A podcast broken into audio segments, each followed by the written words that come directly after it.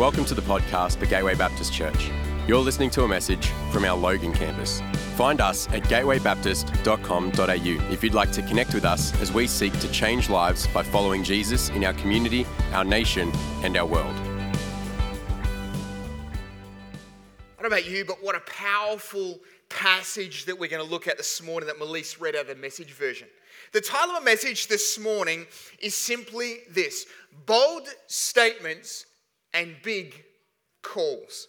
So I don't know about you, but, but, but I reckon we all find it easy times to make bold statements and big calls, but living up to them is, can be quite a different challenge. And let me prove it to you with three words New Year's resolutions. Yeah? You know, it's really easy to make a, a bold statement. It's really easy to make a big call, but then we've got to somewhere along the line begin to try and live with and live out the, bit, the bold statement and the big call that we, meet, that we made. I remember when I was 18 years old. I was 18 years old and I remember standing right next to Niagara Falls. And I'm standing right next to Niagara Falls on the Canadian side. And, and I remember being amazed at the sheer volume of water that was cascading over the side of the waterfall. But what I hadn't prepared myself for was the volume that came with it the volume of the noise smashing against the water at the bottom of the, the Niagara Falls. Can you imagine for a moment? Stretching a tightrope from, from one side, from the Canadian side to the American side. It's roughly around about 400 meters wide. Could you imagine spanning a tightrope across and then having the courage or the craziness enough to decide, you know what, I'm going to walk a tightrope right across? There's a guy by the name of Charles Blondin.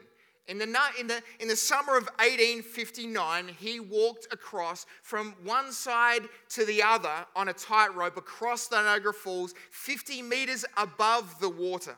He walked across back and forth several times. He got so good at this that, that, that history records that he got a sack. And so he climbed into the sack and he shuffled his way across the tightrope. He then thought, you know what, I'm going to take it one step better. And he got on a set of stilts. I mean, I can't even stand on stilts, let alone walk on the tightrope from one side to the other and back.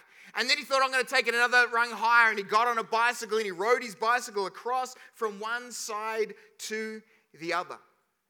Actually, talks about the fact that he got so confident that he, that he managed to somehow get a little stove and walk the stove half along 200 meters. Right in the middle, he stopped and made an omelette and ate the omelette on a tightrope. That's kind of crazy. It's a whole level, next level kind of crazy. And all the crowds that gathered and heard the stories and gathered and gathered and gathered, oohed and ahed and at what he'd done. He got so confident that one day he blindfolded himself and he walked across. See, he proved that he could do it. No one doubted that he could do it. And then he made a bold statement. He made this bold statement and said, Do you believe that I, that I could walk across with a wheelbarrow? And everyone clapped and cheered and said, Yes. And then he, then he did it.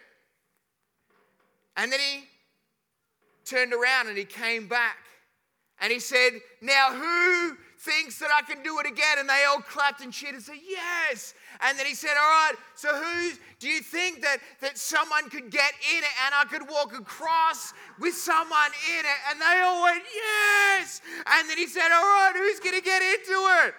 And everyone went, Pretty much like that, except without the laughing. See, the story of Charles Blondin is a real life picture of faith, of what faith is actually like. See, the crowd knew and saw his daring fits. They, they, they saw his abilities and saw that he could do it in a variety of different crazy ways. They all believed that he could do it, but their actions proved they weren't sure if they could do it with him. So this morning, I want to make a big, bold statement and a big call. Our faith in action has the power to change the world. So, what we're doing in this series is, we walk through the book of James, we, we talk about this idea of faith at work. Uh, we, we, as we look through this book of James, I love it because it is so incredibly practical. See, James here is the author of the book, but he's a pastor of the church of Jerusalem. So, he's a pastor, he's an author, he's written this book, and James is a really good pastor. And he wants to shepherd his, his congregation, his people, through some challenging times that they were facing. See, they were facing trials and temptations from political leaders and regimes and, and, force, and religious forces and groups who were trying to get them to do things that they didn't want to do. There was people in the community that were living in incredible poverty while others lived in abject uh, luxury. They were facing race wars. Race wars were raging, discrimination had been tearing apart their communities for decades. And there's people at conflict and they're throwing hateful and hurtful words at each other, left, right, and center. How times haven't changed that much. And these ancient words that James writes to them is inspired by the Holy Spirit and wants to speak powerfully into our culture still today in 2021. So today we're going to look at the central theme of the book of James. We're looking at the, the, the core value, the, the core thing, the core belief, the core conviction that James had. See, James makes a really bold statement and makes a really big call. And we find it in verse 14 through 17. Let me read it through a different version. What good is it, brothers and sisters, if someone claims to have faith but no deeds? Can such faith save them? Suppose a brother or a sister without clothes uh, is without clothes and daily food. If someone says to them, Go in peace, keep warm and well fed, but does nothing about their physical needs, well, what good is it?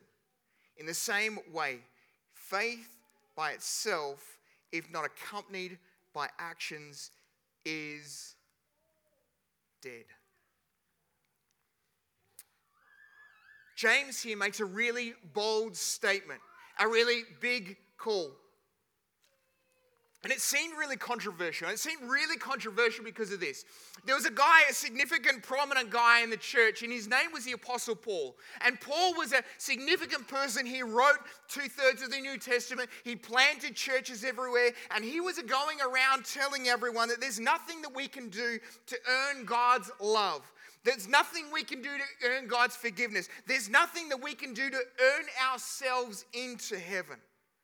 That God took the initiative and He sent His Son, Jesus, to, to die to make us right.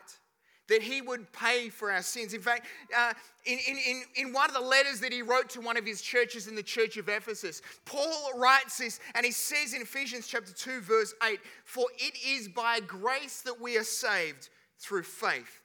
It's not by works, it is a gift from God. There's a moment where he like drops the mic and he walks off stage and everyone is amazed. And I don't know about you, but as I read those words today, I'm still amazed. I'm still blown away. And I'm so, so incredibly grateful that we have a God like that. That, that our God looks at you and he looks at me and he says, Dave, you know what? There is nothing that you can do to make me love you any more or any less. There is nothing that you can do, how great or how bad. There is nothing that we can do to make God love us any more or any less. But James now rolls in.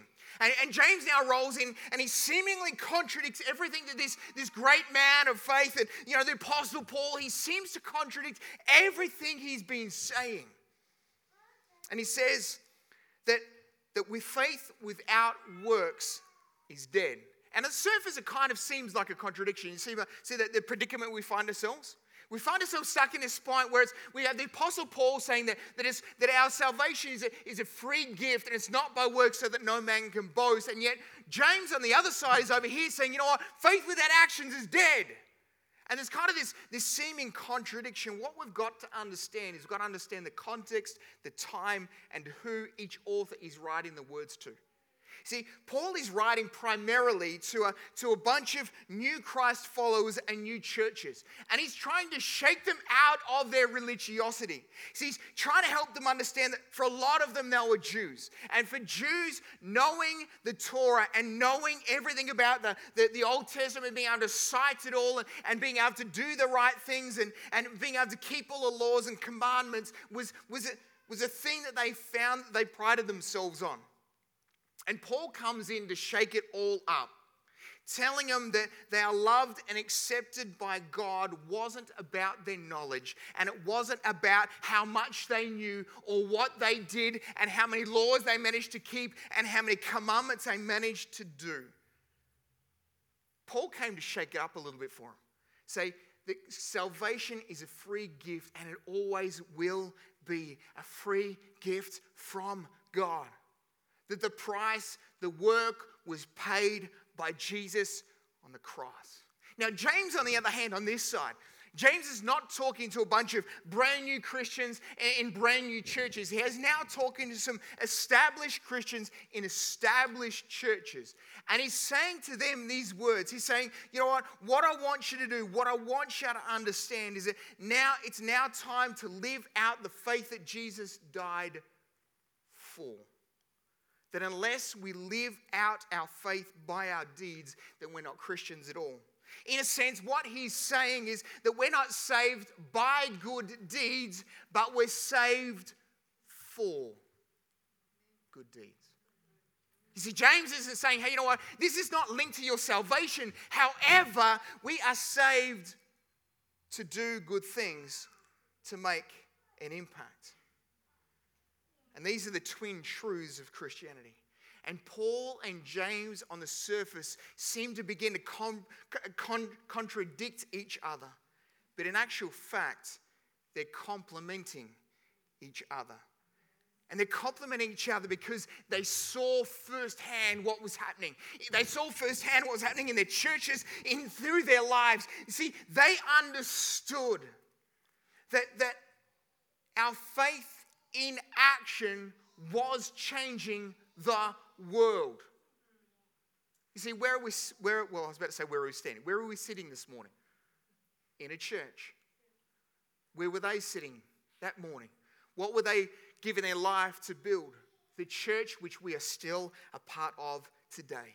See, James knew that what we do with our hands shows what's in our hearts.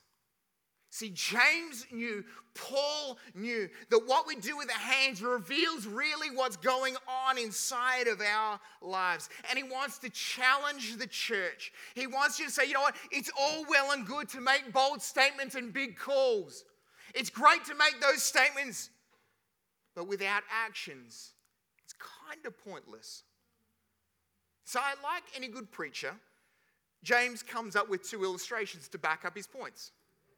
And so we find the first illustration in, in verse 21, and he says this Was not our father Abraham considered righteous for what he did when he offered his son Isaac on the altar? Now, everyone there knew who Abraham was. He was, he was one of the fathers of their faith, he was one of the heroes of their faith, and they knew the stories. And so they're all going, Yeah, he was, we know him, he was awesome. And, and so James here is kind of pointing to him and saying, You know what? That his actions were righteous because his faith worked out together with his actions. See, when he asked, when, when God asked this, the sacrifice of his son, he was willing to put his faith into action and he was willing to obey. You see, his faith wasn't just words, but it came with actions. See, if you know this story, if you know this story about, it seems like a terrifying story for every single parent here. You know, and, and, and it seems crazy that this kind of thing would have happened in the culture back then. But I want to say this that it was never God's intention for Abraham to kill his son Isaac, that he always was going to provide a substitute. A ram that was caught in the thickets was a substitute to save Isaac. And this act of faith by Abraham made him right in the eyes of God and he became God's friend. See, what that was was it was a picture of the ultimate sacrifice that Jesus, the Son of God, who would give his life as a substitute for my sin, for your sin, so that we could be made right with God. See, we made right with God through the sacrifice and the generosity of Jesus. So that's the first illustration that James points out. The second one is found in verse 25, and it says this In the same way, was not even Rahab the prostitute, I don't even know if I'm allowed to say that word in church. It's in the Bible, so I'm saying it. Uh, Rahab the prostitute considered righteous for what she did when she gave lodging to the spies and sent them off in a different direction. A quick uh, survey of church. Um, what was Rahab's occupation? Great, yes, there was, there, was, there was a lot of confusion, but it's, not, it's really not that hard. Rahab's occupation, her job day in, day out, was that she was a prostitute. You know what blows me away, church? What blows me away is that in the, in, the, in the hall of fame of great men and women of our faith is broken, ordinary people like Rahab.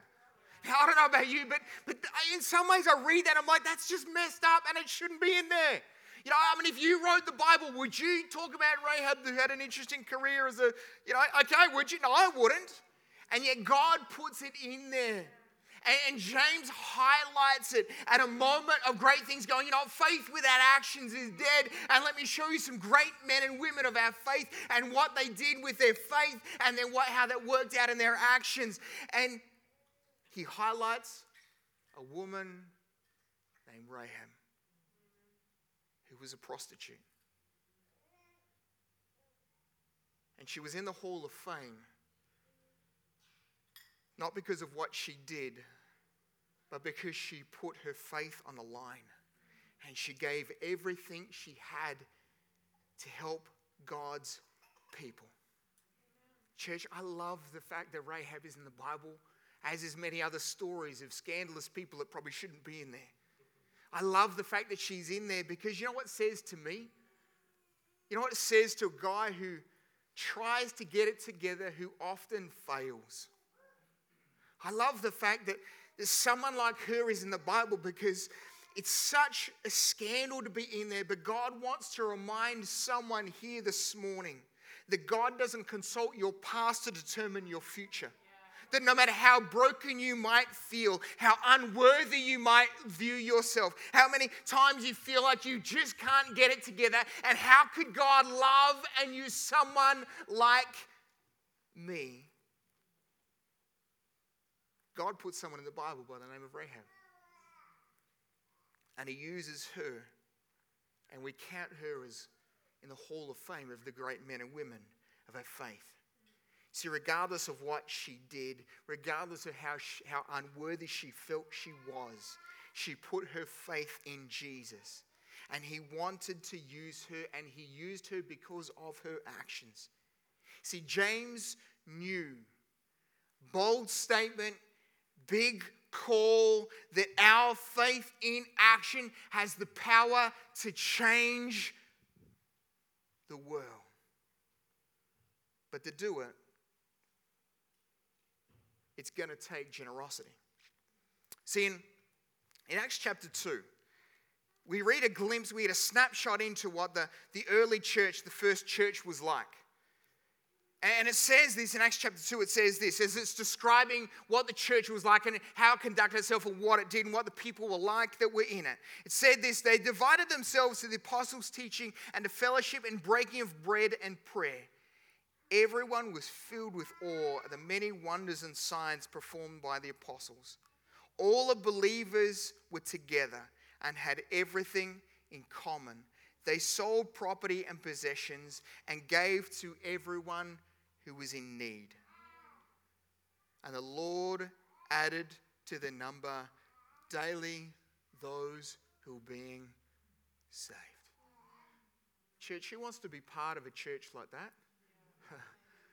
you know, who wants to be part of a church where we're seeing we're seeing God do supernatural things. We're, we're being generous to those people around us in our church and in our community. And who wants to be in a church where every single day we're seeing people come to know Jesus? Who wants to be in a church like that? Because I do.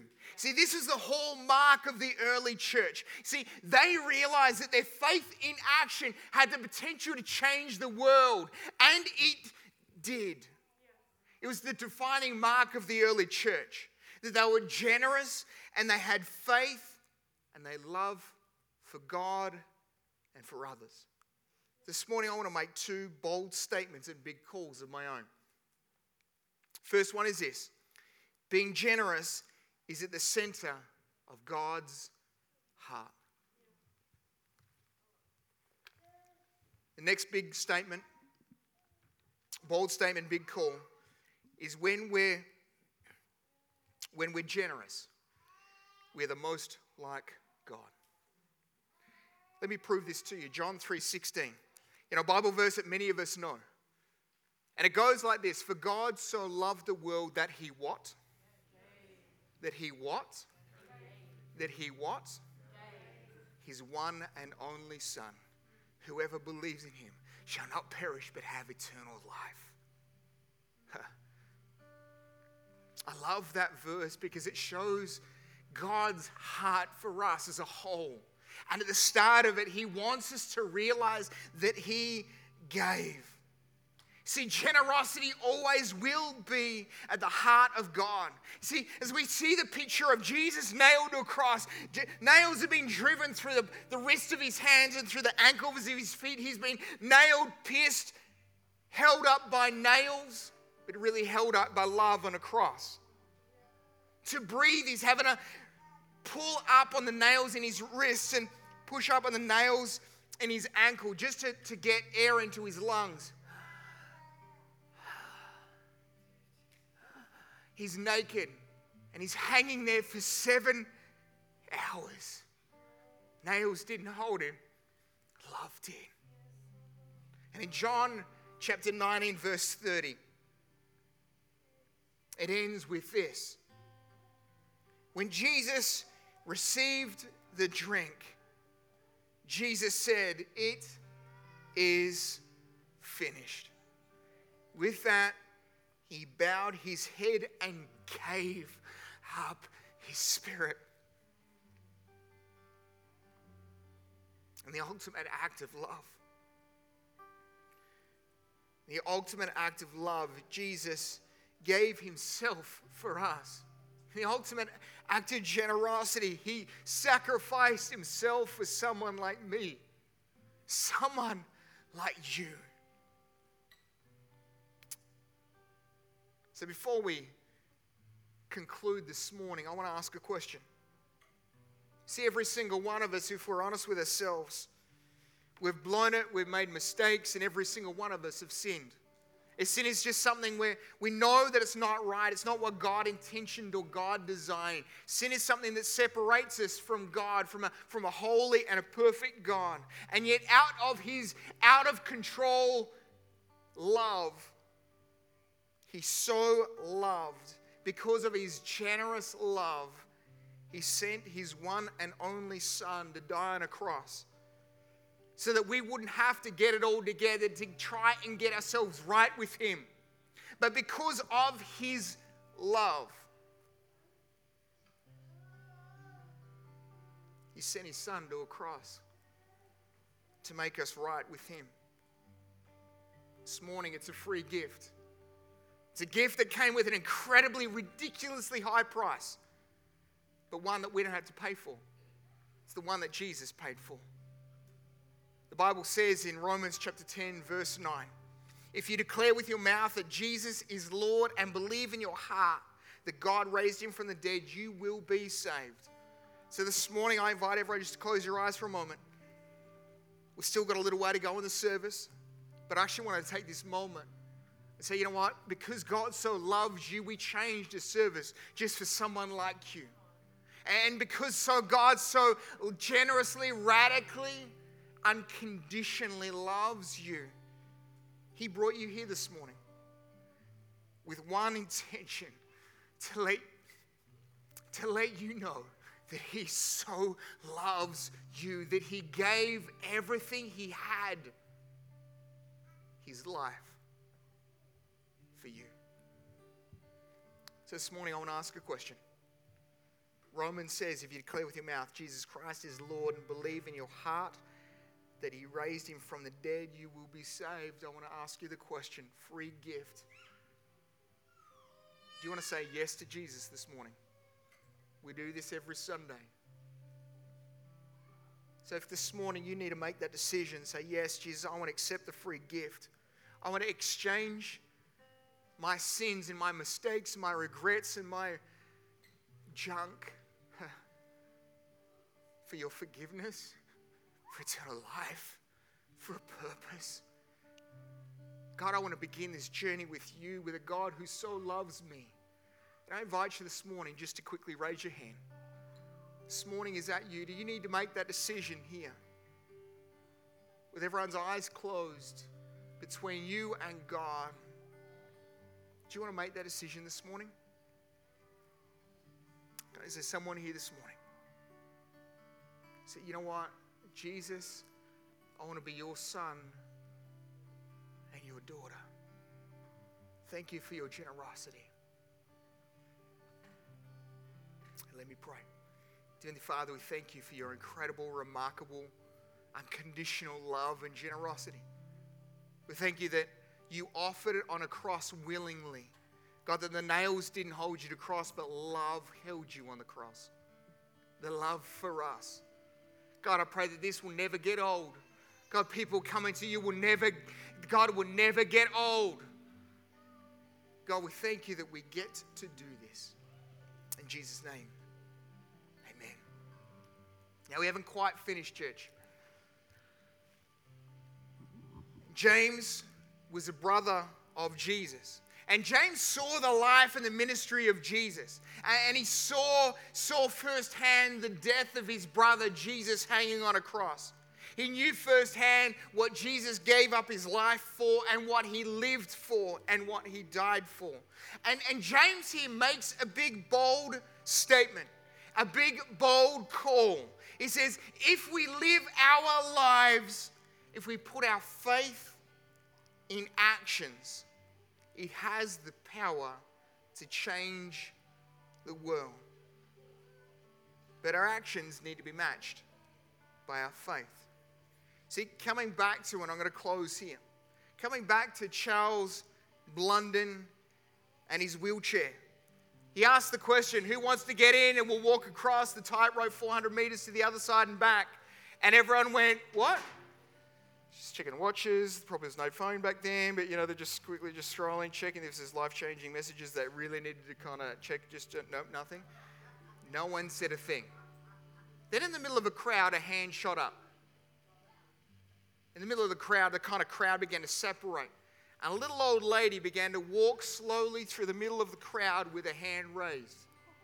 And she walked, she walked up to James Blondin and his, his wheelbarrow. And she walked up to him and she stepped foot in the wheelbarrow. And slowly by slowly, James Blondin began to walk across the tightrope across Niagara Falls with a little old lady in the front. And then they turned around and walked all the way back. And everyone lived, just in case you're wondering. And they got to the other side. And everyone was amazed at the, the, the faith that she had in Charles's abilities. But see, the catch was this she didn't put her faith in Charles's abilities, she put her faith in Charles. Because Charles was her son. And in, in an act of faith in her son, she walked, she sat in the wheelbarrow and they walked across the tightrope across Niagara Falls and back. See, church, our faith in action really does have the power to change the world. but we've got to put our faith in someone. We hope you've been blessed by this message. If you've made a decision to follow Christ, we would love to encourage you on your journey. Help us help you by going to gatewaybaptist.com.au and clicking on Get Connected.